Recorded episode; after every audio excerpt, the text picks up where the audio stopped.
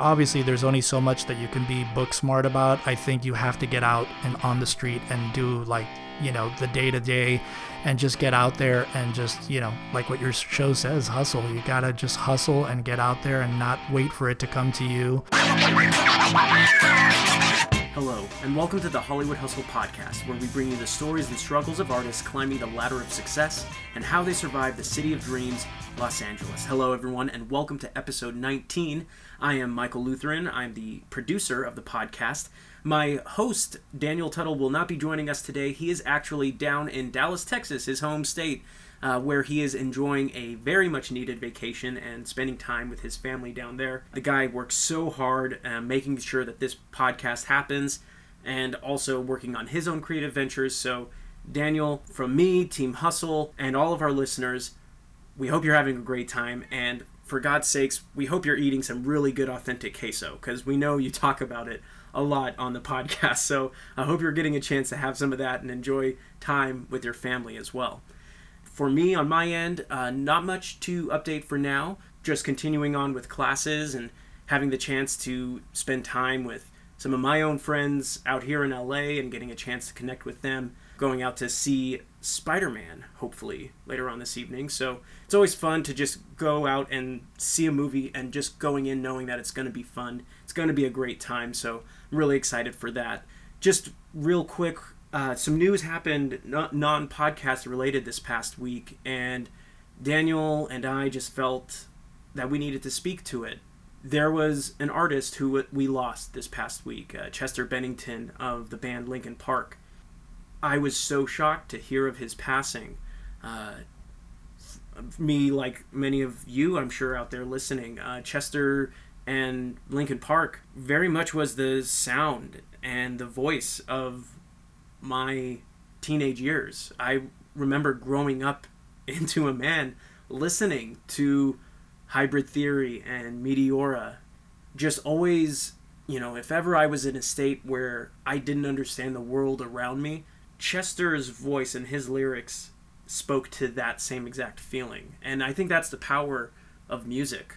And our guest on the podcast today uh, goes on to say that music is the global language that we all connect to it. And it has this amazing ability no matter where you are no matter how old you are that it connects with you and that it resonates with you. We just wanted to express most heartfelt grievances and condolences uh, to his friends his his family and the families of Linkin Park and just for all the fans out there. It's it's a terrible tragedy. We just want to put it out there if ever you need to talk to anyone about how you're feeling, if there's anything you know feels like you're coming down on you, just please reach out to us here at the podcast.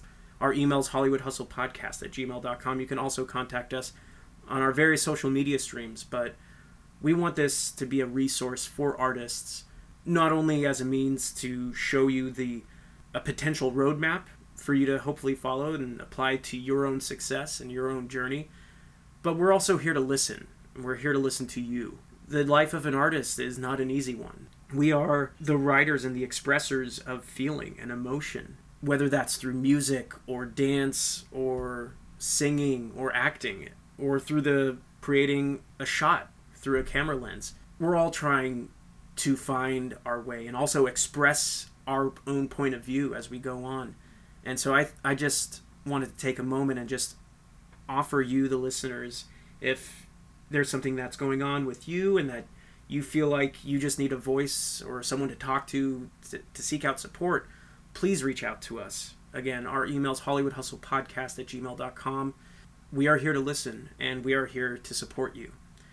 Now, that being said, uh, we are ha- we do have a musician on the podcast today. His name is Eric Knight. He is an amazing singer, uh, songwriter, musician, business entrepreneur, and overall an artist empowerment guru. He is simply one of the most genuine people I've met here in Los Angeles. And I've had the fortunate pleasure to seeing Eric and his band perform Disciples of Babylon. And we are so excited all week on, on the podcast. We are going to be featuring songs by Disciples of Babylon because they have an upcoming album coming out later this fall called The Rise and Fall of Babylon, and we'll be featuring uh, some tracks on the podcast today with their music. And at the very end of this episode, we're going to be sharing with you the entire song called Freedom. Uh, it's fantastic. I really hope you stick around. Make sure you get a chance to listen to them and to Eric afterwards. So, without further ado, let's jump in. So, in Act 1, we learn how unsurprising it is that a son of a longtime musician grew a love and passion for music as well.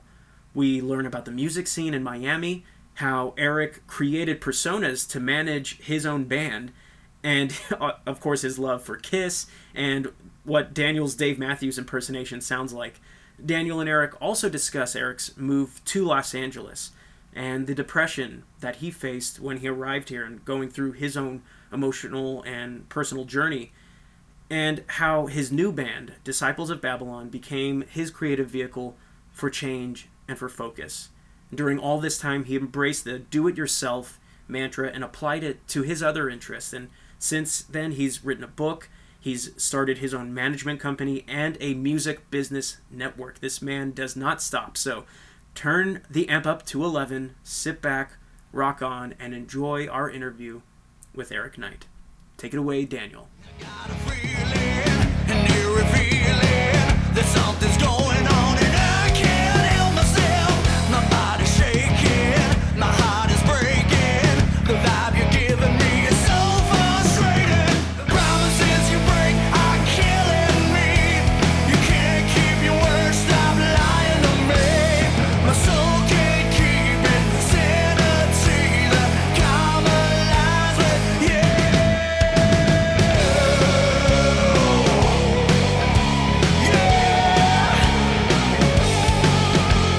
Well, thank you so much. I'm here with Mr. Eric Knight, author, musician, entrepreneur, deliciously good looking human being of all sorts. Well, thank you.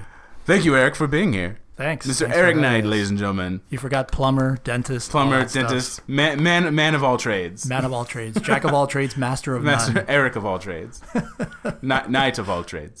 That's, that is. Can you give me your best knight sounding voice? Knight.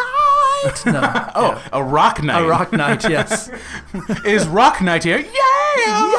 Yes. Oh God, I hate that guy. I love that Dr. Yeah, Pepper commercial that. with the uh, Prince like uh, wannabe guys. Oh like, yeah, yeah. It's the, the sweet one. Um, that's uh, um, uh, the guy from Americans America's Got Talent. From, oh, not America's yeah. Got Talent. Uh, um, not the voice. What was the first? American Idol. American, American Idol. yeah. The, uh, no, or the second guy, Grigini, whatever that guy's name. Yeah, is. yeah, yeah. I wasn't watching TV. Oh well, I'm staring at Michael like he knows, and he's just staring back. I was on another planet then. No, I just watched The Voice now. Well, cool. that's because American Idol's not on anymore. Anyways, so you're not from LA.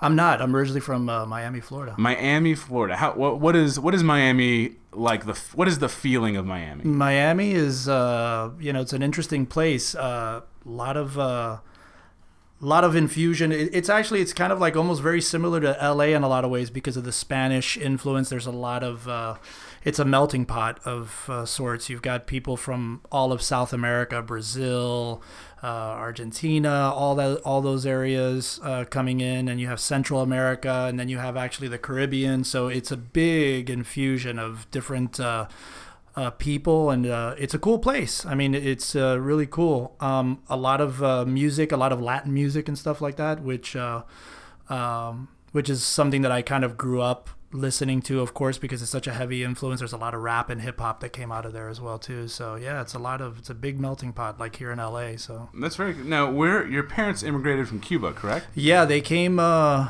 to from Cuba when they were very young, uh, and uh, and yeah, migrated here, and then they met uh, you know they met while they were here uh, in in Florida, and uh, yeah, that's how that whole thing started. And so they didn't they didn't immigrate together. No, they, no, no. Okay, they they, they came, separately with their you know respective parents and everything, and so uh, they both came. Uh, I think my actually my dad came when he was like a teenager. My mom was the one that came when she was very young, like f- maybe five years old or something like that. Right. So.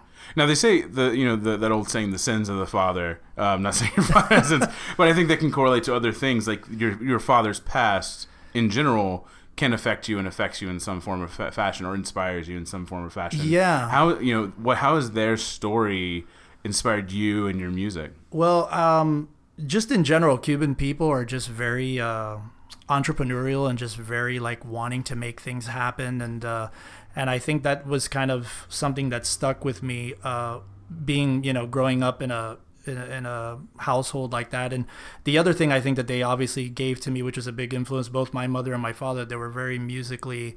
Uh, my father used to play, uh, you know, uh, guitar in, in, bands around town and everything, and uh, and my mother could have been a singer in her own right. She had an incredible, she has an incredible voice, but just was deathly shy. She just goes, I don't know how you can get up on stage and play, mm-hmm. uh, because I could not do what you do. So it's pretty interesting. It's it's crazy how many pieces I think for someone as a musician to get someone onto a stage. Like it yeah. doesn't just take. It's not just about talent. There also has to be this other personality to them that yeah. makes them eh, not that they don't get nervous, but it still makes you okay yeah, with being on stage. It's an alter ego. I mean, I, yeah. I, am so consumed with comic books. I was a huge fan of comic books growing up and, you know, sci fi and everything. And so I think those reading those stories kind of lent into my kind of thing. And I did a little bit, even I've done acting as well, too, to a certain degree. And I, I've been performing since I was like six years old. So uh, it's one of those things where it's like, a lot of people when they'll see me perform and i think that's just uh, it's par for the course for a lot of actors and just performers in general that you do it's like an alter ego it's almost like i know when i get on stage people are like i cannot believe that that's you you just because i'm so reserved in a lot of ways. And so when i get up on stage it's just like what the hell is going on right, with no, this absolutely. guy? you know. Um, so how was music uh, brought into your life, and, and, and when? How old were you when you started kind of listening to the uh, uh, rock and to uh, other types of music? Yeah, I think it was just like since I was born, because of my father playing in the bands that he was playing with. Uh, you know, he played with this band called Shango, which was ironically it was a Santana cover band. If you're into Santana, and, and it's interesting because like years later, Santana actually came out like maybe 15, 20 years later, came out with with a record called Shango. So it was just ironic that the name of the band was Shango. Did he owe you guys money? Do we need to no, contact? No, they the band broke up ah. well after that. But I can remember early on being a, a, an infant, just like jumping up and down in the crib because they would bring me to the rehearsals and I guess they would bring me like literally into the room and I just remember listening to this and I think there's like some pictures of me somewhere that I, I actually have to dig those up of me like in a crib just like jumping up and down and listening to this music. So I think it was early on that influence. And i just grew up in a house where there was a lot of music being played. My mm-hmm. mother just a huge music fan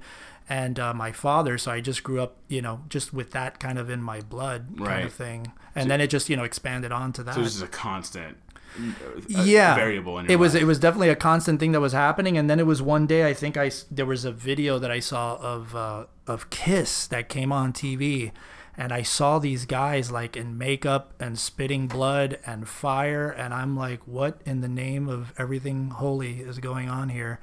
And i was just completely floored because they looked like superheroes and so at that time i was so you know into comic books and everything i was like man these guys are like superheroes and I was like, I want to do that, you know. And before that, I wanted to be a football player. I wanted to be like a football player for like the Miami Dolphins. Mm. I was like doing the whole. Uh, we had this thing called Corey League when I was growing up, and I was in those uh, leagues and playing and stuff like that. So that was like my career path. But and then I realized the reality of that and going, no, that's not. I went over makeup and sing exactly. in a high pitched tone. exactly, and sing in a high pitched tone and speak of you know dragons and all that stuff. But yeah, um, I, I just realized at that point that's what I wanted to do. And then, you know, I, I remember being like in elementary school trying to put bands together and getting people together. And, and we did actually, we did Kiss for the talent show. We, uh, we did we all got dressed up my mom made you know dressed me up as uh, gene simmons with red That's hair awesome. with this flaming with like That's even awesome. more flaming red hair uh, than this that i had and uh, you know we made like guitars out of like cardboard and she wrapped them in aluminum foil man it was just epic, epic. Did you did you actually sing or did you was it a lip sync it, it was a lip sync okay it was it was early lip syncing yeah and uh, lip syncing before lip syncing before cool. lip syncing was cool and yeah and so uh, and that's kind of what happened. And uh, I just got that bug, and it just carried into present day. You that's, know, that's awesome. Yeah, it's always nice when you can. I think you can figure out like this is when I realized I want to do this for the rest of my life. And yeah. and especially people that realize it's so young and then just don't turn back because like it's just it's there. Yeah, it's, there, it's in them. Yeah. Um, okay, uh, now now you have uh, you talked about having that on stage persona. What was kind of that that that process of finding that persona from from from Eric, the the guy that everybody knows and that has the family and hangs out with family, to Eric Knight, the the rock star on stage. Yeah, I mean, it it just I guess it was just something that I guess evolved somehow. You know, as you start performing, you know, you obviously at the beginning don't know what the hell you're doing, and so you're just kind of trying to get your footing. And so I think it was just of years and years of performing and just getting better at it. I mean, like everybody will tell you as an actor or musician or artist, they'll say, you know, I was terrible and I and I was terrible at the beginning, you know, I'm sure. I mean, there's some videos out there that are probably really really bad. That will be on Jay Leno one day. Yeah. Not Jay Leno, Tonight Show one day. and uh, and so yeah, and so uh, it was just one of those things that you know I guess I had such a you know uh, I had like had a beeline approach as far as like wanting to do this so bad that I just uh, I was a big student too of just uh, music and musicians you know like what an actor does when they study their favorite actors or you know different acting methods and stuff like that. And I, I just became consumed and obsessed with you know knowing who was on the record and who played on that, who produced it, and just you know that whole uh, background of, of learning every part of that I could, and I think that's what contributed to the performing side. Other, uh, other than Kiss, who else? Who, who? What other bands and singer songwriters inspired you? Um, I mean, my God, I mean, you know, newer bands, I, you know, they're, they're not necessarily new, but like Muse, uh, Foo Fighters. I'm trying to think of uh, other bands, you know, Queen, all the classic bands, The Who, uh, all these bands that that came before, uh, you know, us are are just, you know, you're still listening to them on the radio. There's a reason why Led Zeppelin, all these bands, they were just they're they're incredibly iconic, and it was uh, it boils down to their music. They just had great songs, you right. know? That's awesome. Yeah. Um, now, uh, when did you form your first band? Uh, I'm trying to remember. My God, my first, first, first band, probably like literally in elementary school. Not the talent show one, but I actually like, like after we did that talent show, I was like all gung ho. I was like, no, I want to like put an actual band together, and I think I was just like hustling around the- school there and just trying to find even friends that didn't even play instruments. It's like, no, no, you look like a good bass player. You're gonna play bass. You're gonna play drums, and I was like, you know, corralling everybody into that. So had a few false starts with that, and then I think you know, into junior high. I think I was like maybe 12 or 13 or something like that. And uh, a guy came up to me saying, "Hey, man, I'm putting a band together. Would you like to? Uh, would you like to? You know, to join it? You can be, be the singer." I mean, at that point, I wasn't like necessarily dead set on wanting to be a singer. Uh, and I said sure, and we went, started listening to some music, and it was mostly just you know covering other bands and so uh, we did that and uh, and i'm trying to remember my god i forget what the name of that band was but and then i that evolved into this other band and it was called assault it was like it was like yeah It was. Please tell me, it was that like late '80s, early no '90s? no yeah i was like i can't even remember but yeah it was it was just like Oh, it- it- or tactical vest. yeah exactly and uh but yeah that that's what started that and then um that's what slowly led me coming into the other band that i ended up in and then i played with a couple of other i mean i played with bands that they were like twice my age and i was getting snuck into clubs and uh, uh, like in the middle of the night. I mean it was just it was just crazy. I was like literally like 14 15 years old walking into these bars and i would go up doing the set and i'd had to leave the club like right after. So you're kind of living this like alternate rock star stu- like life, where instead Yeah. of like the hotels and the ladies, it's just like weird like getting into bars that you're underage for, Exactly. and like people like get hanging out with probably older people and jamming Exactly. older people and yeah it was just people. it was just crazy yeah and, and i mean my god my mother man god bless her she like told i mean because she knew i was like you know i wasn't the drug type or any of Mm-hmm. that stuff but i just wanted to do this so bad so she just like trusted me and let me do this but yeah i was walking into bars literally like with you know guys 40 50 years and i was like what is going on here? is just insane so So, excuse me, where's the stage? The guy like leans over the bar. I'm sorry, who are you? yeah yeah how did how did you get in here? I'm with the band. exactly literally with the bands with the, I'm in the band.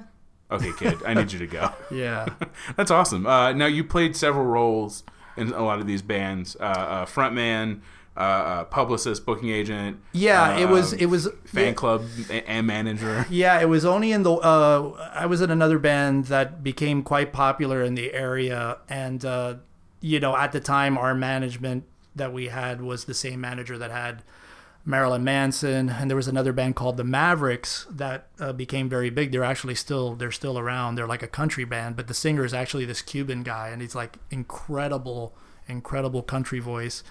And so we all had the same management company, and so um, the band had become very popular. I mean, we were opening up for real big bands, and uh, we had a huge, huge following.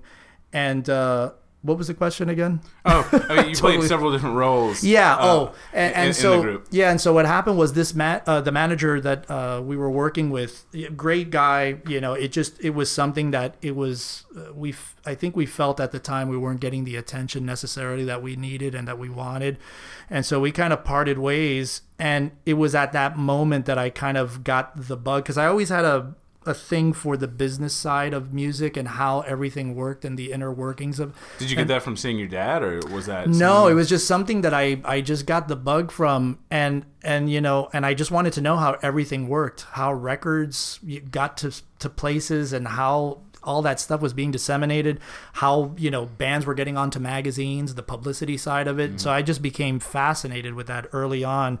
And uh, I just started learning everything that I could about it. But when this band, when we uh, parted ways with the manager, I just kind of took it upon myself to take the direction and just say, okay, I'm going to start trying to manage this project. And that's kind of how the impetus came for the, the management company, you know, years later. right?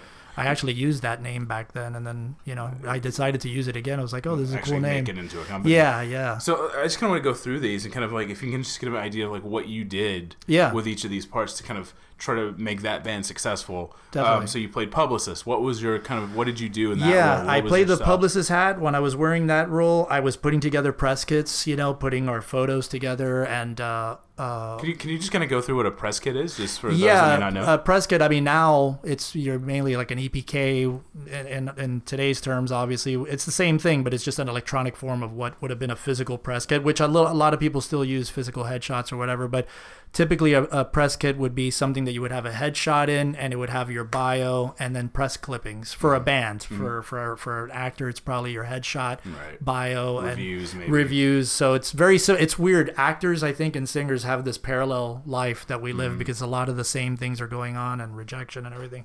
But yeah, as far as publicity goes, uh, I would start sending out stuff to all uh, the magazines. Uh, at the time that were obviously geared towards that style of music. We were like a hard rock kind of project. And so uh, I would reach out to them. And, uh, you know, I, I remember creating like this other persona. So like they wouldn't think that I was the, the singer guy from the band. Cause, you know, typically a lot of the guys don't want to deal with the band. Right, right. They want to deal with the handlers. And so uh, basically, I created this persona name and would start reaching out to them. And they're like, oh, yeah, send us the stuff. And then we just started getting write ups. no, was this Eric Knight or was this a totally different totally name? different What- name. Do you remember what I, the name was? um, I, I don't want to give it away because Okay. because just in case you have to use yeah, it. again. exactly.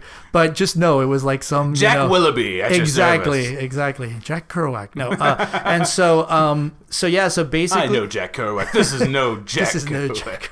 And so yeah, and so basically, I started wearing that role, and we started coming out in a lot of reviews, and you know, magazines started uh, putting us, and so that started building our press Mm. kit, which in turn started getting us better gigs, and you know, it, it had this kind of you know domino effect. As a kind of a subquest, how did how did you get the magazines? What was that? Did you reach out and go, "Hey, we're a band. We'd love you to come see our show"? basically what I, you- I I wrote up a, a, a letter and uh, would either email them and just saying you know I'm so and so and I handle publicity for the band and you know uh, we're interested in you know being featured and you know and I would look I would make sure to target who I was going with and and for anybody listening out there you definitely want to target you don't want to be sending you know a metal band to like a polka magazine or something like that it just won't work you know, I think it's the same thing with like kind of you said, where there's that that similarities with uh, actors and musicians. Where actors, if you or or, or even you know writers, if you want to get an agent, you want to go towards whoever fits you, especially writers. If you do more sci-fi,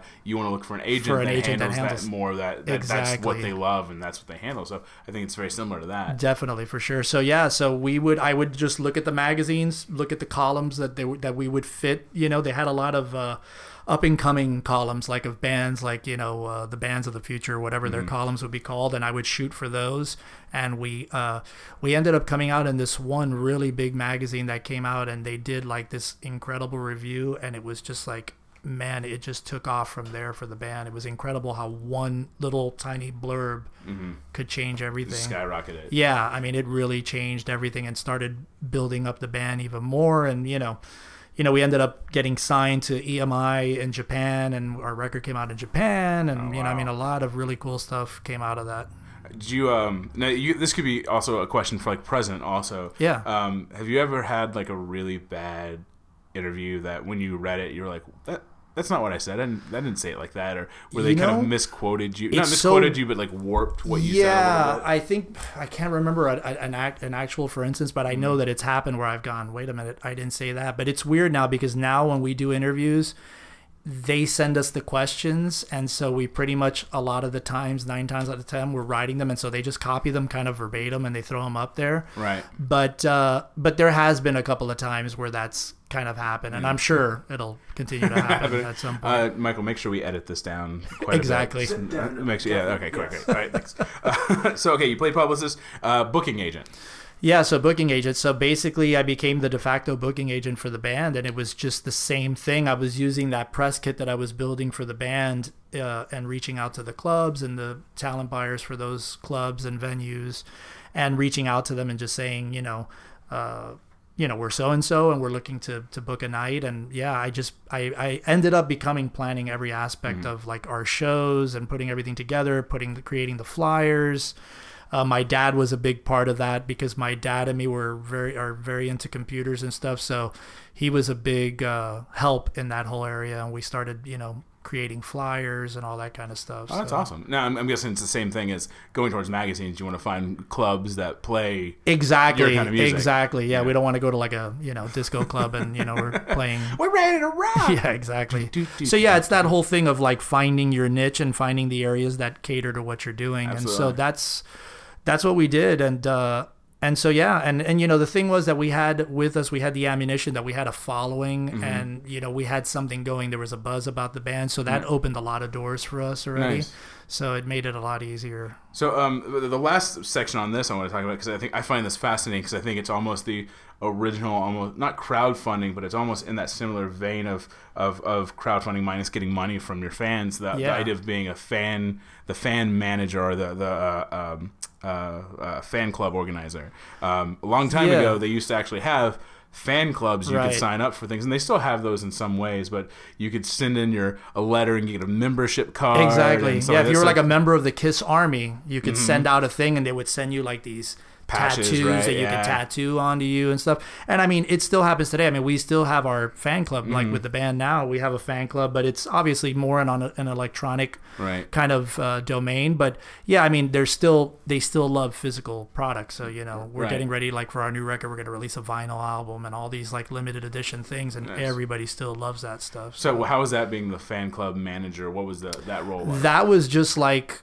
you know it was the same thing as it is today making sure and that, and that was another thing that my dad helped us help me with was putting together our database like early on like we were uh, putting our database together on computer so we can you know mail out things uh, to people. And it's it's the same thing that's happening today. It's only just in a more electronic format. So it, i don't think it's uh, it's been a lot of the same. It hasn't really changed only the way that it's delivered Mm-hmm. yeah, you the, know yeah, the, way delivery that, device the way you find it also exactly and the way you consume it and find it. Yeah everything now is You online get yeah. a VIP blog forum where you can learn how he pets his dog. exactly. Um, so, uh, so you have the business side of music and you have the music itself. How do you keep those separate and don't let that become overwhelming, where it just like two piles of clothes just pile? yeah I, it's hard because you're constantly playing those dual roles uh, particularly now with the new project that i'm managing that i'm actually in it's uh it's very hard because you know when I'll be talking to the guys in the band, it's like, okay, guys, it's manager me talking now. Like I literally will do air quotes and go, it's the manager guy talking to me, uh, and so I get into that business mode and talk to everybody about what's going on and filling everybody in on the day to day of what's happening. Uh, you know, we have meetings periodically, and so it, it is hard because you're you're constantly it's like you're constantly just switching hats. It's like, you know, it's like when you're practicing, or you're rehearsing, okay, it's like I'm in musician mode and then all of a sudden I got to do the business side. So you're constantly going back and forth.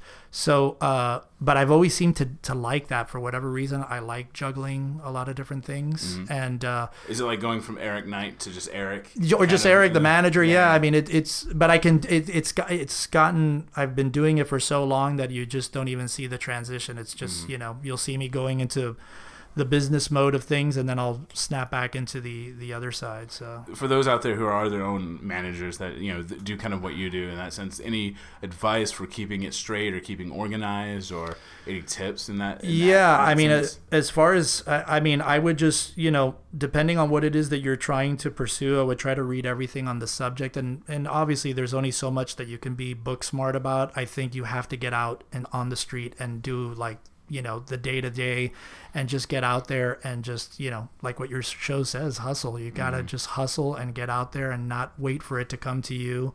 Uh, you got to create the opportunities. It sounds cliche, but it's it's true. It's not going to be handed to you. You got to make it happen. right, absolutely. Now, um, you you had a solo album, I believe, uh, later on.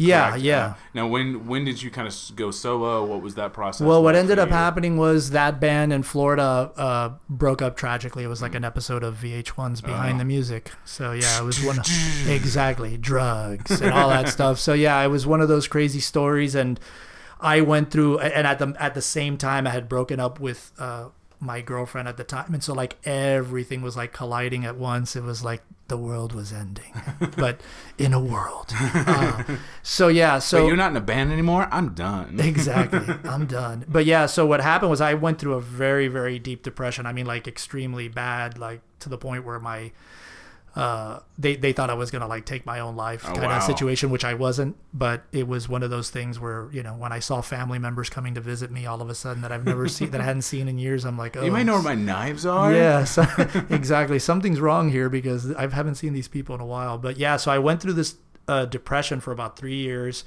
Did not play music. Did not like want to know anything about music of any sort. So uh, it was very very interesting time. And and and so what ended up happening was like everything. It was just one day I just kind of woke up out of that coma and I was like, wow, I still love doing this and I still would like to do it.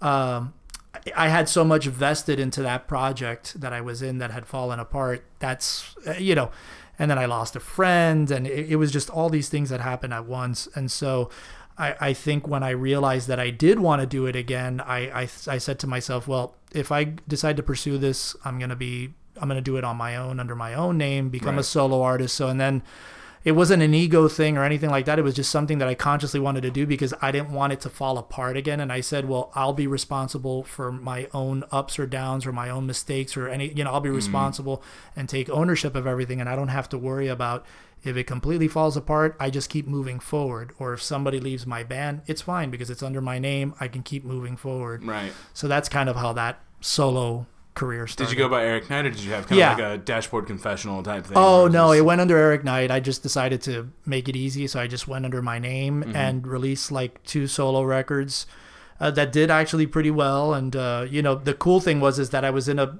in a little bit of a position because of the band being so popular. A lot of people wanted to hear what it was that I was doing. Right. So that created an early interest. So I kind of had like a head start on Right. things, and then putting the band together that I did there, a lot of the people around town there wanted to play with me because of the reputation of the other band. So I was very fortunate that I was able to kind of, when I decided, let me, you know, get this thing going, it was relatively quick to put it together. Mm-hmm. What was it like coming back after like that three years of kind of being away from it? How did Um, it, it was scary because you know now you're doing this under your own name so like everybody is like obviously now going to look at this you know under your name and and you know if it sucks it sucks and if it's good it's you know it's good and so you know but that that part excited me about it because it was like okay i'm doing this now and i'm taking all the risk in this so uh, all the risk, all the reward, or the failure, or whatever, and it and it turned out to be good. I mean, I, you know, it, it, got favorably reviewed. Um, the you know video got played on like MTV two. You know, we had, a, I had a bunch of really cool things that came out of it, and you know, what, were got, the, what were the names of the two albums? Uh, the first one was called Near Life Experience, like you know the whole idea of near death experience, Mm-hmm. Right. and then the second one was called Fractured Fairy Tales. Okay, gotcha. Yeah. I actually just listened to Fractured Fairy Tales Oh, on the way here. Oh, it nice. Was, it was awesome. Oh, cool. Thanks. I really Thanks, enjoyed man. it. Thank you. Uh, there's a lot of good songs in there. cool, man. Yeah. Um, what? Uh, I'm trying to think how to say this. Uh, you you were able to open for obviously several bands uh, from that. How did that come about? I think Dave Matthews Band was one of them. yeah. I- I- Ironically enough, Kiss. When it, it, it, How it- was that like? Yeah, it came full circle because it was like you know after listening to this TV. band, yeah, and I saw them on TV, and just it was just like surreal, and that's when they got back together. That was like the reunion tour. I think it was like 2001 or was it something. the first reunion tour, third, second? Yeah, their 50th. no, it was the it was the first one that they had done when all the original members. So I actually got to play with all you know Oh, on awesome. the and so that was just a mind blowing. I didn't get to meet them. I had I've met them several times in my life. I was to say you didn't get to meet, but I didn't get to meet them that night because it was just so crazy. Because us opening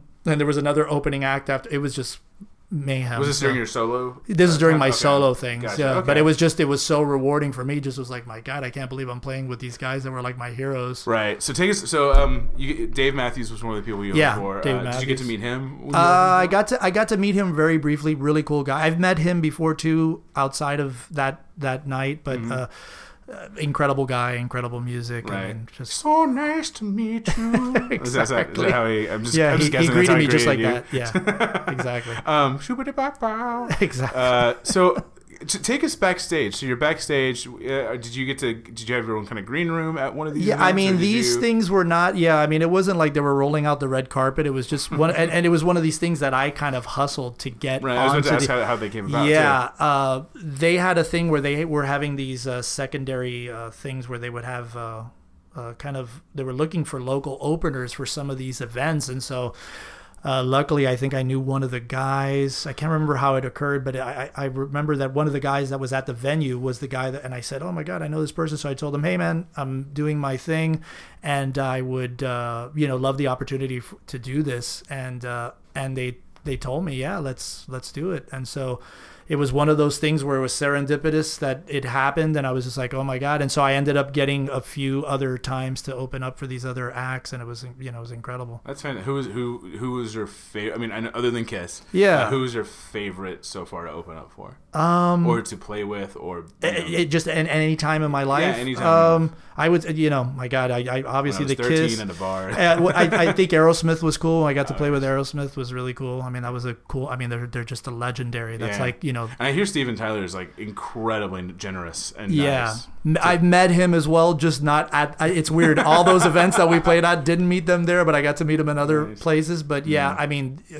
Aerosmith. They're just you know, what can you say? That's hear that American. name, yeah. It's American rock and roll Yeah, personified. you know those guys. Um, so uh, when did you move to Los Angeles? Around 2006, I believe, uh, from what, I- from what I've heard. Yes, 2006, but I was coming even earlier than that. Mm-hmm. Uh, you know, when the when I started doing my solo thing, uh, I was thinking about putting a band together. This is before I decided to move here permanently.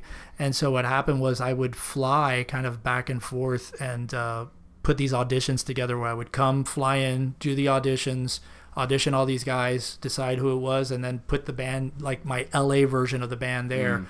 At that point in Miami, things were already kind of winding down for me. I, I got to a point there because and, and don't get me wrong i again i love the music because i grew up in it and i'm i'm latino and all that stuff even though i look completely gringo. Uh, they always tell me you've got the white privilege. No i don't. But uh, yeah they uh, it was interesting because i got to a point there where I broke every glass ceiling that I could in Miami being a rock you know if I was doing Latin music I would have been in the absolute mecca because you know so many acts and artists have come out of that, that Bras area. flying to the stage would have been happening. You would have been just exactly all over it. so, uh, but since I wasn't, I realized, you know, I kind of did everything that I could do, and I just, I, I just knew instinctively that it was a dead end to stay uh, in Miami. I would have been trapped, and it would have just been like nothing would have come out of it. So, I realized I got to get the hell out of here, and I just decided I'm gonna go to LA, and it was like literally from one day to the next. I just made the decision I'm gonna do it, and I should have probably come here even earlier, but you know, it just everything happens for a reason, and so. uh was flying back and forth, putting the band together, and then once I realized that everything was kind of done in Miami, uh, what ended up happening was I I picked up this uh, thing that I saw online about uh, the school MI, which is Musicians Institute here Mm-hmm. in Hollywood, and they were putting uh, they were assembling for the first time a music business program, and so. I had already, you know, mind you, at this point, I had already done everything, and I had been already involved in all these different a- uh, areas of the music industry. So I kind of already knew what to do, but I just wanted to be more legitimized. So uh, the guy who headed up that program was a guy who was actually very instrumental and influential in my earlier band, the one in Miami that fell apart. Right. And uh, he really followed what I was doing, and he and you know I reached out to him when I found out that he was the head of the program, and I said, "Man, what's going on with this program? I'm very interested in it." And he's like, "Oh, Eric, you should come." We're you know I think it was like their third year that they had already started the program. It was their third year in. And so I decided right there I'm gonna I'm gonna get into the program. And so mm-hmm. I went, signed up, look if I could get the loan, and I got the loan. I got approved for the loan. And I said, wow. So I at that point, that was my the catalyst for me, like saying that's it, I'm going, and now mm-hmm. I have to make the the firm plans on Right. you know moving. What was the preparation like for moving here? Obviously the MI stuff, but like, Yeah. kind of how did you prepare? I, I think I prepared yourself? like th- that very night. I'm the kind of person that I'm so like crazy. Like when I get something into my head, I Mm-hmm. think I must have stayed up the entire night and I planned a year in advance in that one evening. Oh, wow. I literally stayed up all night and I said, I got to do this, I got to do that. So you set yourself a nice goal of like in, in exactly year, in a year Okay. yeah I, I mean it wasn't like i'm leaving tomorrow but it was like a year but i planned it like literally the, the the catalyst of the entire plan was done in that evening and uh it was exciting because at that point i felt like okay now now i feel like this is the next step in my career and the other thing was is that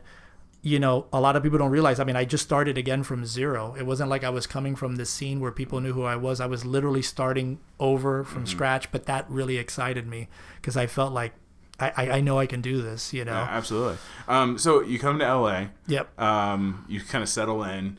What were the first immediate things you noticed that were different b- between LA and Miami? It's just funny. I'm hearing you saying this, and I'm hearing that, dun, dun, dun, you know, like the welcome to the jungle scene, and I'm coming out of the bus. Uh, Do you know where you are? Exactly. Uh, so yeah, you were saying what were the first things that, like what, what, what, what, were the immediate like differences you noticed between like in feeling and in culture and look? Well, like, I had LA already been coming here since I was so young that I already kind of had the vibe of what LA was, and I I loved it so much that it was almost like it there wasn't any kind of culture shock, uh, and, and especially being from Miami, you know, we live in such a uh, ethnic place here in LA. It's a, it's another melting pot. Right. You know, it's just with different sets of people from around the world. Uh, and so it was very easy for me to transition. Uh, and, and I just loved it here and just the weather and just it, there's an electricity when you're here. And, uh, and I think you guys, you know, you guys are in the arts too, can feel that. And I mean, it still for me hasn't gone away. I mean, obviously, people get jaded here, and you get into the whole LA rut of things if you let yourself get into that, uh, which I haven't. I'm just always like constantly trying to move forward, and I'm not looking back. So, um, but it's easy to get to get fall, you know, to, to fall into that trap. But uh, for me, it was a very easy transition. I just got here and I hit the ground running. Was there any difference, especially I think in, in the sense of like booking, you know, shows and things like that? Did you notice any difference? Well, it ways was, yeah, it was definitely a whole different scene here. I mean, the, the great thing was is that there's so much more opportunity here. Just as a musician, I think as an actor, anybody in the arts can come here and just drop themselves here and go, Mm-hmm. "Wow, I've got a million more options than where I was coming from." So, absolutely. and so that was already for me a plus.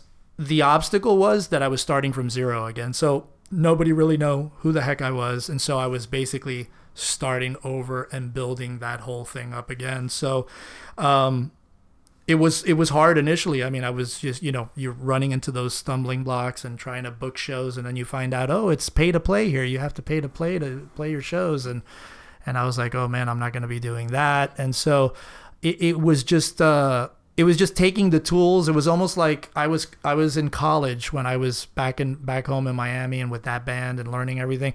And then here I graduated university and now I'm out in the real world. So that's kind of like the approach that I took of you know how I approached it here. And you you moved here by yourself, correct? Yeah, I moved by Um, myself. what, I mean, how how was it like? Did you ever feel sometimes just kind of lonely and just feel like I definitely, yeah, I definitely had. Uh, there was a a moment when I uh, when I was finally settled in here, and uh, I think that this is another tragedy, another tragic moment in Eric's life. Uh, another girlfriend dumps Eric. Yeah, so it was one of those situations. that's uh, if you're counting at home, that's, That's two. That's seventeen. No, uh, by that time, that's twenty five. yeah, exactly. But yeah, so it was one of those times where uh, I had just broken up with the person that I was seeing at the time, and you know, I'm a very family, super family oriented person. You know, I love my my family and stuff, and so what happened was when i when that that time happened.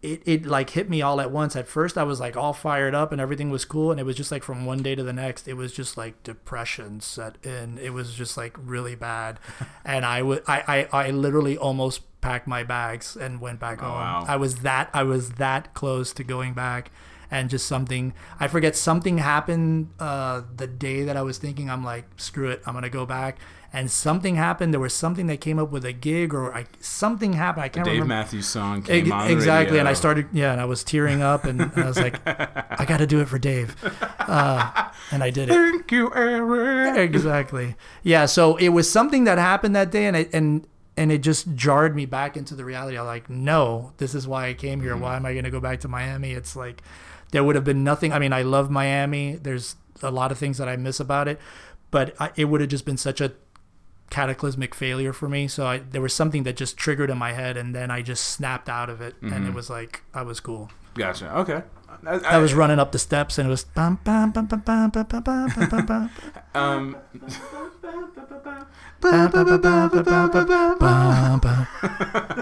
cool. I think we just started a band, guys. I think there's a bromance brewing here. Um, when so between Miami, did you notice a change in your music and how your music was inspired between LA and Miami? Did your sound change any here? Did you feel like any pressure to change your sound? Um, No, I mean I I just kept doing my thing. I mean, I'm sure it had some influences. My experiences that I was happening was influencing my writing lyrically. Uh, that was happening, and so I yeah, I mean, I'm sure it did affect it to to some degree, but uh, I'm not sure. I never really thought about that, but yeah, I mean, I'm sure it had some impact. That, you know. Right, right. Okay. Um, now you uh, you've done a lot of things since you've been here. Uh, Yeah. obviously, uh, you formed a new band. Uh, can you tell us a little bit about the new band? Yeah, uh, the new band's called Disciples of Babylon, and it was actually, you know, it was another thing where I I, I had missed being in the band that I was in back in Florida, and uh, and I missed the idea of that camaraderie of being all for one, one for all, and we're all in this together. And uh, even though it was great to be on my own doing my own thing as a solo artist, I kind of missed being in a band. That's what I originally got into this for. I wanted to be part of a band. And so the idea for Disciples of Babylon had been like ruminating in my head for like seven or eight years. I mean, I had had that idea for that band and, and I just never acted upon it because what ended up happening was is when I got to LA, I got real heavily into the business side, and I'm sure we're gonna talk about that now. But to to answer the thing with disciples was uh, something that I had in my head of like what the ultimate band would be, like the ultimate like in my head what I thought would would be that band, and uh, uh, you know, thought about it, but I just never did anything. And, and one day I was just on my Facebook, like everybody does, going in their Facebook feed, checking out what everybody's doing and what see everybody's eating and everything. And I, I pull up this video, and it's this guy, uh, w- which became my guitar player, and he had this video that he played of him doing, you know, like from his apartment, just playing like this guitar solo from this band. And I was just so floored. I was like, man, this guy is incredible. I mean, he had the feel, but he had the look, and you know, mm. I wanted this to be again the ultimate idea of what my band mm-hmm. of a band would be. And so I was so floored with what I saw that I immediately uh, wrote him a message on Facebook, and I said, "Hey, man, do you you know do you want to get together for coffee or something? I'd love to talk to you about an idea." And it was like literally at that moment, that's how spontaneous it was. It's like like I'm gonna act on this right now Kissy face heart emoji. exactly exactly and that and that's how it started i just watched that video and i and i'm a very kind of i, I think i've got that from my mom she's very uh i think all our moms are very uh have that intuition that motherly intuition and uh and I just at that moment I just knew I go this is the guy. And I already knew I can already envision I can already envision the end result that we would be playing in front of a lot of people. We would be writing great songs together and it just and it just happened. And then you know we had our meeting and I told him look you know I'm I'm wanting to put like literally the biggest band in the world together and uh, you know rattled off my influences and told him you know my ideal thought of what the band should be. And he was like man I'm totally on board let's do it and then that's how the whole thing started That's fantastic. Yeah. Um, to, to bounce kind of off that, I meant to, I think, I asked this earlier. Um, you know, solo and band. Uh, I kind of it's kind of a two part question. So the first part would be, what in in your experience, what are the main differences for you in dealing with a band and being in a band and then doing the solo stuff? Like, what are the what makes it easier? What makes it harder? I think uh, the biggest difference is that the solo artist, it's everything is riding on your shoulders, as opposed to a band where you're sh- kind of sharing in that responsibility to a certain degree.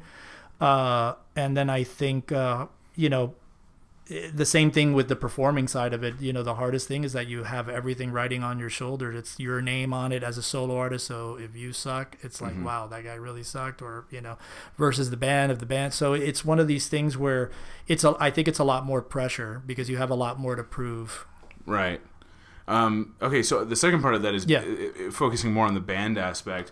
Uh, talk to us about like being in a band, like living in the band, like the the the intricacies, the difficulties, the the good times, the bad times. Like kind Yeah. of walk us through like what is that experience? the like? good i mean you know it's the cliche things that you hear every band uh, member or musician talk about it's like you're in a marriage it's like you're in a relationship with like two three four whatever how many people are in the band and the the fortunate thing with this band is that everybody thank god uh, is is such a good person they're such good people that uh, it's been an absolute pleasure. You know, and that was one of the things going into this is that, you know, I learned so many things from the first experience of the band that I was like, man, I will never do that again. And of course, you get a little bit older and you have more experience and all that stuff.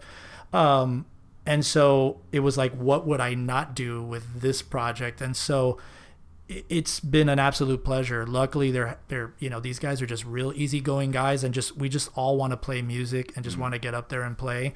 So, but the uh, intricacies of being it is that you know you're you're constantly having to you know think about everybody so me being the manager and the guy in the band it's you're you're constantly you know trying to make sure everybody's happy everybody's you know i i i really made an effort with this project and uh uh, to make everybody have a voice in this. This is not about me. This is for me. It's more about them. I want this to be more about their experience because these guys are, you know, a couple of them are immigrants themselves. They have come to risk everything to come to this country to uh, play here uh, and to, to do and to live their dreams. So for me, it's almost like this thing that I wanted to be successful for them, you know, more so than for me. Absolutely. So, uh, so yeah, I mean, it's a thing of uh, every day. It's just a new learning experience. I mean, obviously, you know, there's there's disagreements and things like that, but for us, it's just been it's it's been so different. I just cannot tell you how fortunate I am to be playing with these guys. Do you have a particular way of handling disagreements uh, between? Do y'all just sit Yeah. down and kind of discuss it, or is there like a Yeah. majority vote? Type I mean, thing, it, yeah, we sit down and we discuss things. I mean, you know, and, and it's gotten, we've had a couple of heated things that have happened, but it hasn't been like this, like, you know, dun dun dun, the Mm-hmm. Band is over. You know, it's been, No it's been one's kicked over a music stand. exactly And out. like, screw this, man. I'm going solo. exactly. I'm You going already so- did it. You already did it. I'm like, oh, yeah. I'm, I'm doing it again. I'm doing it again. Uh, yeah, no, it, you know, you have disagreements, and it's just, um, it's just a fine line. I mean, you know, we're all adults, and I think uh, all the guys are at points in their lives where, you know, like I said, we just want to do music, and and and we know that we have something very special with this mm-hmm. project that's happening. I mean, there's actually something that's tangible that Right. you can sense is happening. So I think that's what's you know keeping us together, and everybody loves each other in the band. I mean, I, I have nothing but like the utmost respect. These guys are like some of the most amazing musicians I have ever played with in my career. They're unbelievable, That's and they're just good people. So it's like a bonus when you have not only great people but Right. great talent. You know. That's fantastic. Yeah. Um, I want to talk about uh, uh, persistent management. Yes. Uh, that's your management company. Um, You like that name? That's I, it's, it persists. Persist.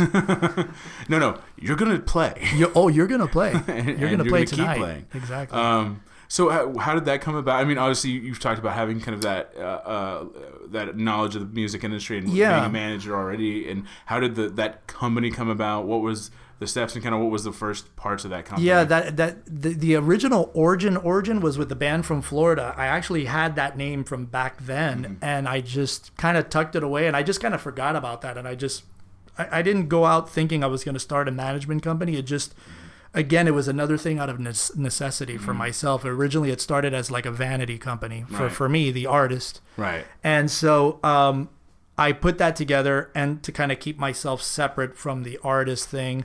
And you know, inventing my character names and all that stuff. The you know all the private names, which will which will seek to to be keep Senor Hanabi. exactly. I think we need to come up with our own. I, I Oh, really- I think so. Definitely. Dirk Diggler. You know all those names. Uh, Jeff Contraband. That- That sounds like a fake name. Yeah. So I'll be Michael Catholic. exactly. And so, you know, uh, so it became out of a necessity. I started it as a vanity company, but and then what I ended up discovering was, you know, I had a lot of friends that I was either playing with or just that I knew, and I was like, man, these guys are just so extraordinarily talented. And you know, me when I was coming up, I didn't have that person that would guide me or that was telling me, "Hey, you should be doing this," like a mentor, you know. And uh, and so I felt like, wow, you know, I, I I think I, I get excited about taking something from nothing or from where it's at currently and and molding that into something that is greater than what it was, you know, Right. bringing it from point A to point B. And so I had these friends that I was like, my God, these guys are just amazing, but they don't have a handle of how things work and how the mechanics of everything work. So not through their fault, but you know, most musicians are not like me that just are crazy weird about being into the business side. It's very rare that it, it's more prevalent now. You have people like Sean Combs, Jay Z, a lot of guys that are more on the business side of thing, which is great now. But there's still a lot of people that just don't want to deal with that. They don't want to have anything They to do with perform. that. Exactly. And so um, I kind of became like kind of their mouthpiece, their kind of, you know, forum to be kind of take them on. And so, yeah, I started taking on uh, bands and I, and so I decided, I go, wow, I'm going to make this like kind of like a full fledged thing. I had graduated from the school and uh, I had gotten a gig uh, working for Universal uh, on the, on in a management side of uh, of the company that was happening at the time. This was like back in 2008, Now is 2009. it Universal Music or Universal okay, Music, okay. and I ended up working with a very big manager. They, basically, at that time, a lot. You know, uh, you ha- I don't know if you've heard of this term, but there's a term now when bands sign deals, a 360 deal, where uh, basically bands now are are giving a piece of everything to the label. So. Because there's no record sales anymore, and. Right. there's no, you know, physical. Really, it's like a lot of streaming now.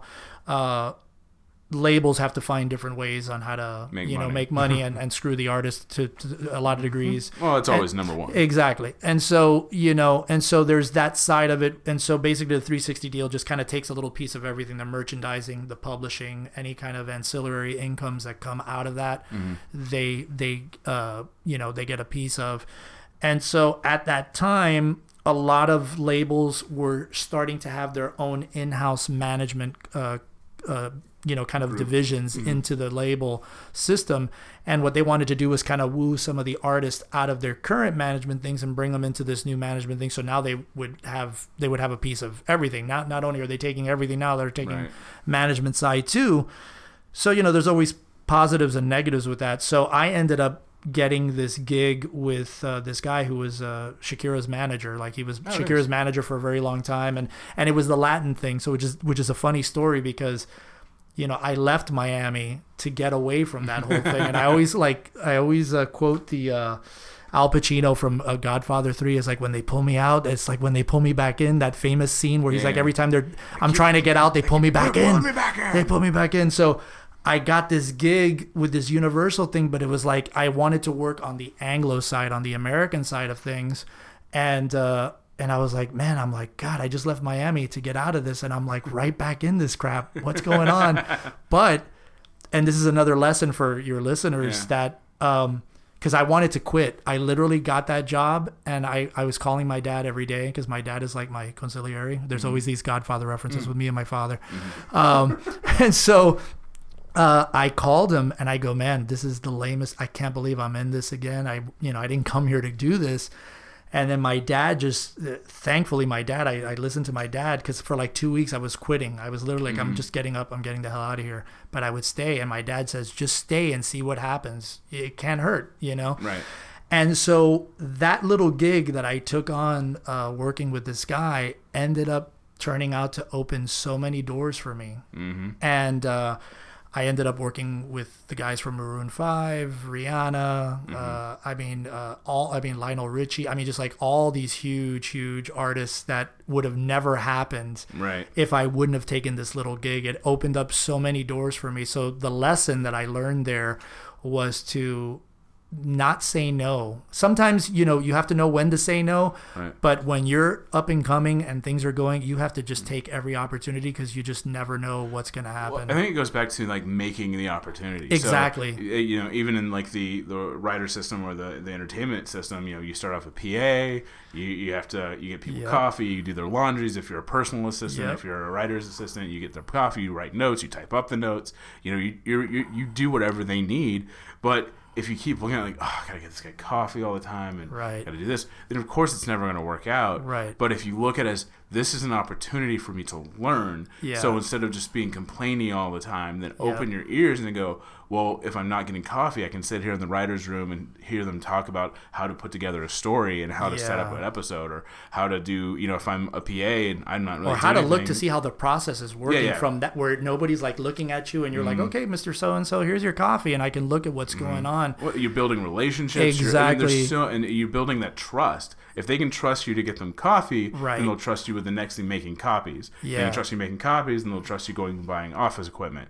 You buy, you know, it's just that Next thing you're running short- Paramount. yeah, yeah, Yeah. One year later, because it happens so quickly. but you know that that gig uh, another thing that i forgot to mention Mm. what happened was one of the label managers at the label that i was when i was at universal he came up to me because he knew i was in a band. He was a real big kiss fan too. So Mm. we're always like talking about kiss you know listening to all this like mexican mariachi stuff going on in this and that and we're like listening to kiss in our offices and stuff.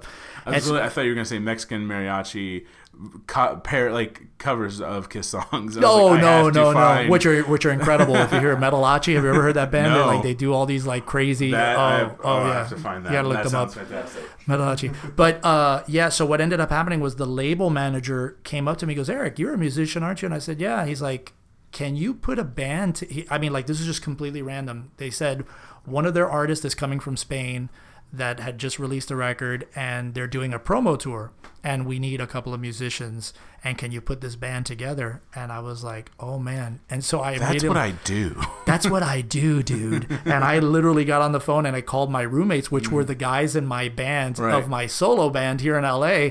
And I was living with them. I said, guys, this is going to sound completely insane. We literally have two days to learn like three songs, and we're going to be. We ended up uh, doing this show that was like at the time, and this is like 2009 maybe. Uh, he was like the uh, Spanish Jay Leno, and we were at the Universal Studios Oh, studio, like Right. literally three days later, playing on this huge uh, stage, sound stage, and we performed with this girl, and it was insane. And so what ended up happening, this job that I told my dad, I'm I'm gone from this, Mm-hmm. and he told me stay, stay, stay. Ended up opening up all these opportunities, and every time they needed a, a, band, they would just call me, and I started becoming like the guy that would put all these bands together, and I would play in them too. So I got to play with all these famous, famous artists, and so it opened up in a weird way. It did bring me back to the Latin thing, but I ended up knowing all the executives of Universal, which I still have a lot of relationships with now to this very day. Mm-hmm. It opened me to a completely, you know, separate genre from the genre that I've been trying to have success in. Right. So now it's like it's opened the windows of opportunities and they've kind of mishmashed in, in weird ways too. So again, don't say no to an opportunity. Don't be like me that wants to run away because I almost did. And it, it changed. I mean, that changed everything. I mean, to this day, I still get calls for things. So it's Absolutely. really cool. That's what, now. How many bands do you manage right now? Uh, really, just now is is the Disciples project. I have another partner, Keith, which uh, manages another great uh, Americana artist, Blake Nix. That that's some really good things are happening with him. I kind of toned. I, I kind of uh, the roster kind of trimmed it down because of the things that were happening with the band. I I decided because I'm so uh, conscious of like not wanting to uh, waste people's time that I would hate to take on a project that I couldn't give my full time and energy to. So a couple of the bands that I was working with, we kind of parted ways amicably. Nothing bad happened or anything like that. But it ended up happening that it turned out to be the blessing in disguise because you know now I can focus full full time on what's going on with uh, this project. So right now, I mean, eventually we will grow the company. I, I definitely want to make it one of the biggest premier kind of management companies, mm-hmm. and I want to work with all types of creatives. I work with another director who's a Hollywood director who does a lot of stuff, and so I want to work in all areas of managing talent from all different types of media and stuff. That's so fantastic. the eventual goal, yeah. Awesome. Now you're also writing a book. Yeah, yeah. Uh, I this book has been for a long time now, but I'm planning to like this year. I, I probably won't be out maybe till next year, but mm. it's uh, just talking about what I've learned uh, and how to basically how to give the tools to a, a, a, new artist or a new band to get them to be able to manage themselves. They don't necessarily because everybody's like, we get so many tons of requests from from bands and artists from around the world saying manages, manages, manages and man, you can do this on your own. You know, for the time being, there, come, there there's a time where I think when you're up and coming, you can do this on your own, and I think it's a good lesson for you to learn all the aspects of the industry and how it works.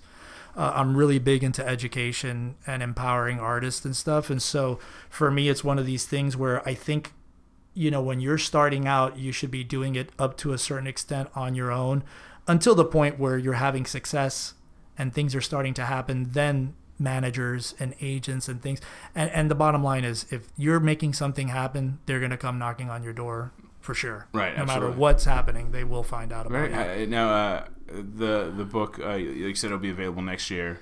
Um, is it discussed kind of the music industry as it is now, or is it a comparative? Yeah, it discusses kind of... the. I mean, the industry is shifting. That by the time probably when that book comes out, it'll probably be outdated. I mean, mm. it's just hard because the, the, the industry, just like you know. Mm the movie industry is just constantly changing and evolving. Right. Uh, it's something to where you know there's only so much you can say in the book, but yeah, the, the perspective that I'm coming from is how things work now in the industry today and what are the tools some of the some of the basic fundamental things have not changed in 40 or 50 years of the music industry you mm-hmm. know as far as like how to do things and how to get your press kit to i mean the idea is is that you want everything to look really great if right. you know you got to think of yourself that you're competing with everybody as an actor. You're competing with every actor that's out there.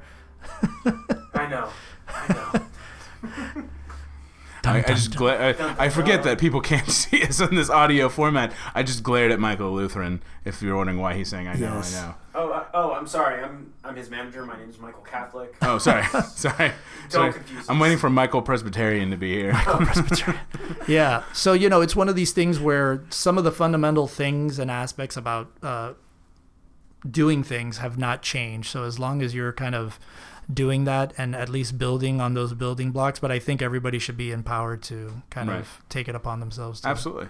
Um, okay, so uh, two more, I guess, things. Uh, uh, Symbiotic Nation. Yeah, that's a project that's still. It's such a big project that it's it's way beyond like anything that I can possibly put my hands on now. You're going to say that I could possibly explain. Yeah, it, it is. Stop, well, just stop talking. Yeah, the idea exactly. it's so big. I'm not going to say anything else. But no, the idea behind it, it, it's something that hasn't come necessarily to fruition yet. But the mm-hmm. idea is, you know, the whole idea of symbiosis, where two, you know, the scientific term where two, you know, things benefit from each right. other.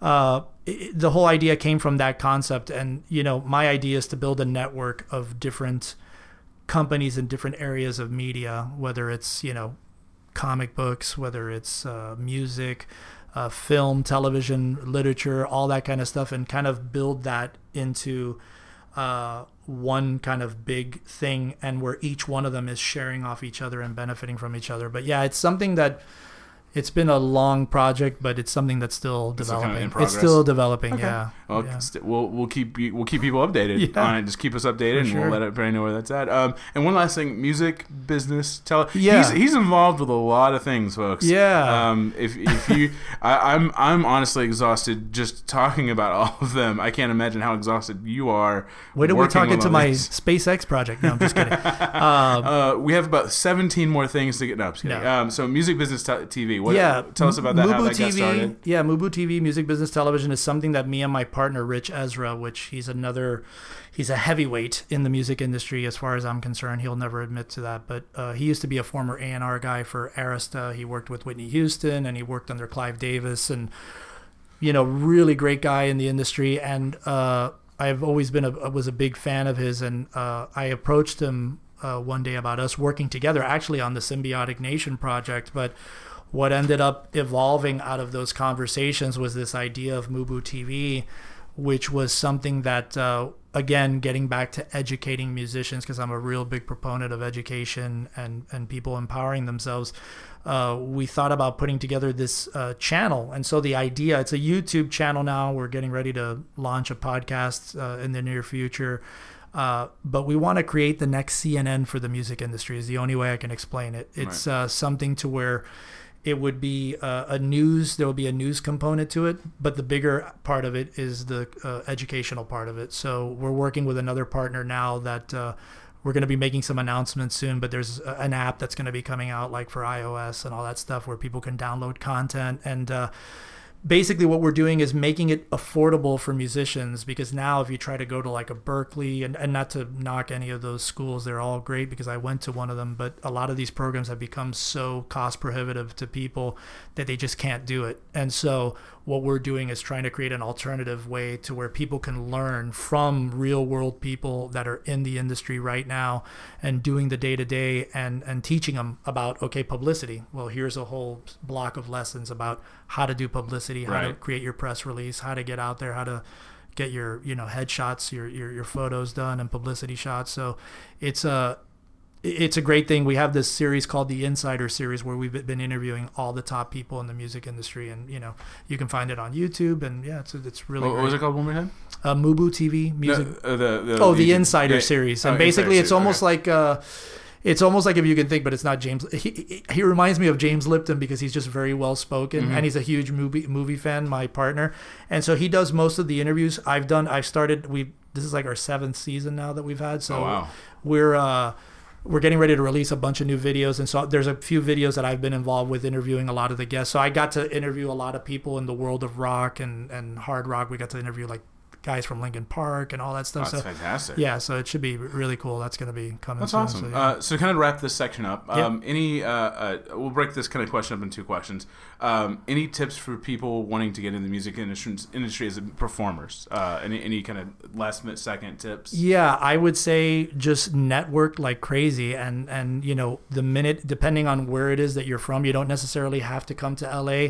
For me, it was what worked. Uh, there's bands and artists that are getting discovered from everywhere, but I'm from the school and ilk of people going to where where it's at. And you know, either if you're doing country, you go to Nashville. You can go to the music industry if you're doing pop as well too, or rock in, in New York. But LA is where it's happening now. A lot of people, you know, I, I know a lot of things happen too in cycles with actors where people were moving to New York a lot. It, it happens all in cycles. Now we're in this cycle where everybody's coming back to LA, and and I think even for movies and stuff, you guys are having a big resurgence because they're making it more friendly for for people to you know get you know kickbacks for their movies and stuff. So I would say network like crazy, uh, collaborate with as many musicians as you can, and and network because you never know who that person's going to be. They could you know they could be running a label or the the band could have gotten signed, and you could be opening up for them on their tour. So I would just say network. Absolutely. And, and for those wanting to get in the management side, any tips for them?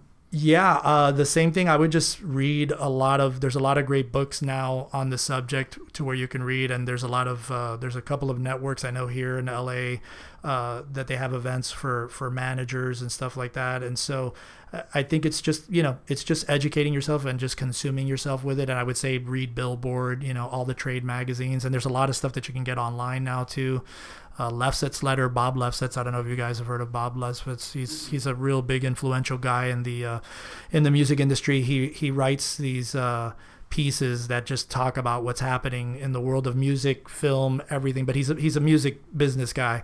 But uh, I mean, this guy just really writes some really great stuff. And what's his thing called? Uh, Bob Lefsetz, Okay. and the name of the uh, piece that he writes is the Lefsetz Letter, and you can sign up for that online. Fantastic. Uh, Do you do you mind staying for a little bit longer? We can chat about L.A. And, Oh hell no, I'm leaving right now. I thought we really had something. This is chapter one. I thought we had like Did nine I just more to get go. broken up with? You did. Did the Eric and just is break over. up with? Guys, I can't. um, I didn't know Cue, that. cue breakup song. Cue breakup All song. by myself. No. Michael, why are you leaving too? Uh, no, thank you so much for hanging out and talking about your, your career and where you've been been and where you're going. I, I truly appreciate that. And thank you guys for what you guys are doing. I think this is a great show and a great way to kind of get the word out for people. So it's Well, thank you so much. Uh, uh, we'll definitely we'll hang out. We'll talk a little bit longer. We'll come back with that. Uh, but for right now, back to Daniel and Michael in the studio.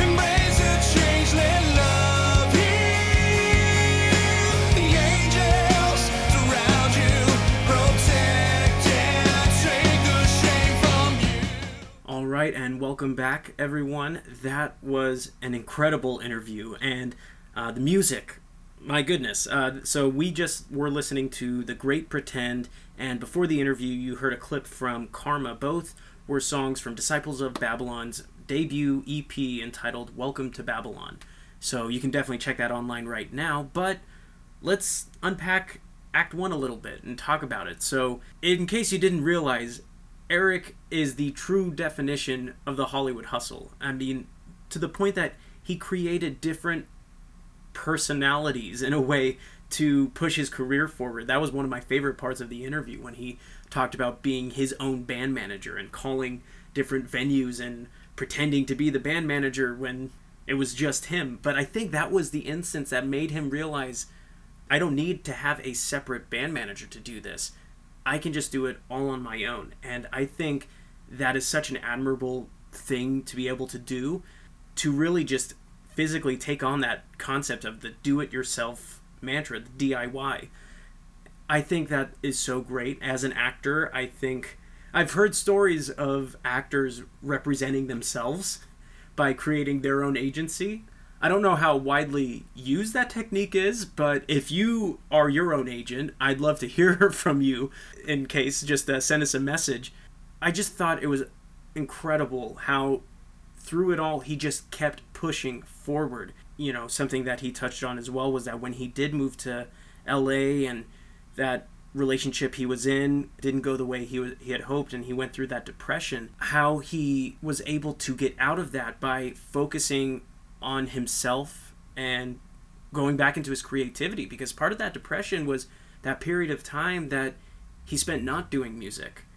And i think it's so easy as an artist in this town and i know it happens to me all the time. I, re- I recognize that the times in which i feel the most pent up or the most on edge it's oftentimes because i'm not doing what i should be doing which for me is acting the days sometimes in which i don't have acting class i, I notice i start to get a little bit more tense and i think it's just because i need to go back in and just be in that state of practice and i think it's a very similar thing to what eric went through and that many of us do which is when you don't practice the thing that you love doing it's easy to get frustrated and it's easy to get down on oneself. But then look at Eric and see how you can live your passion fully. Uh, he launched Persistent Management, uh, Symbiotic Records, Mubu TV, and Disciples of Babylon. On all concepts and things fully realized and all focusing on the dream of empowering artists.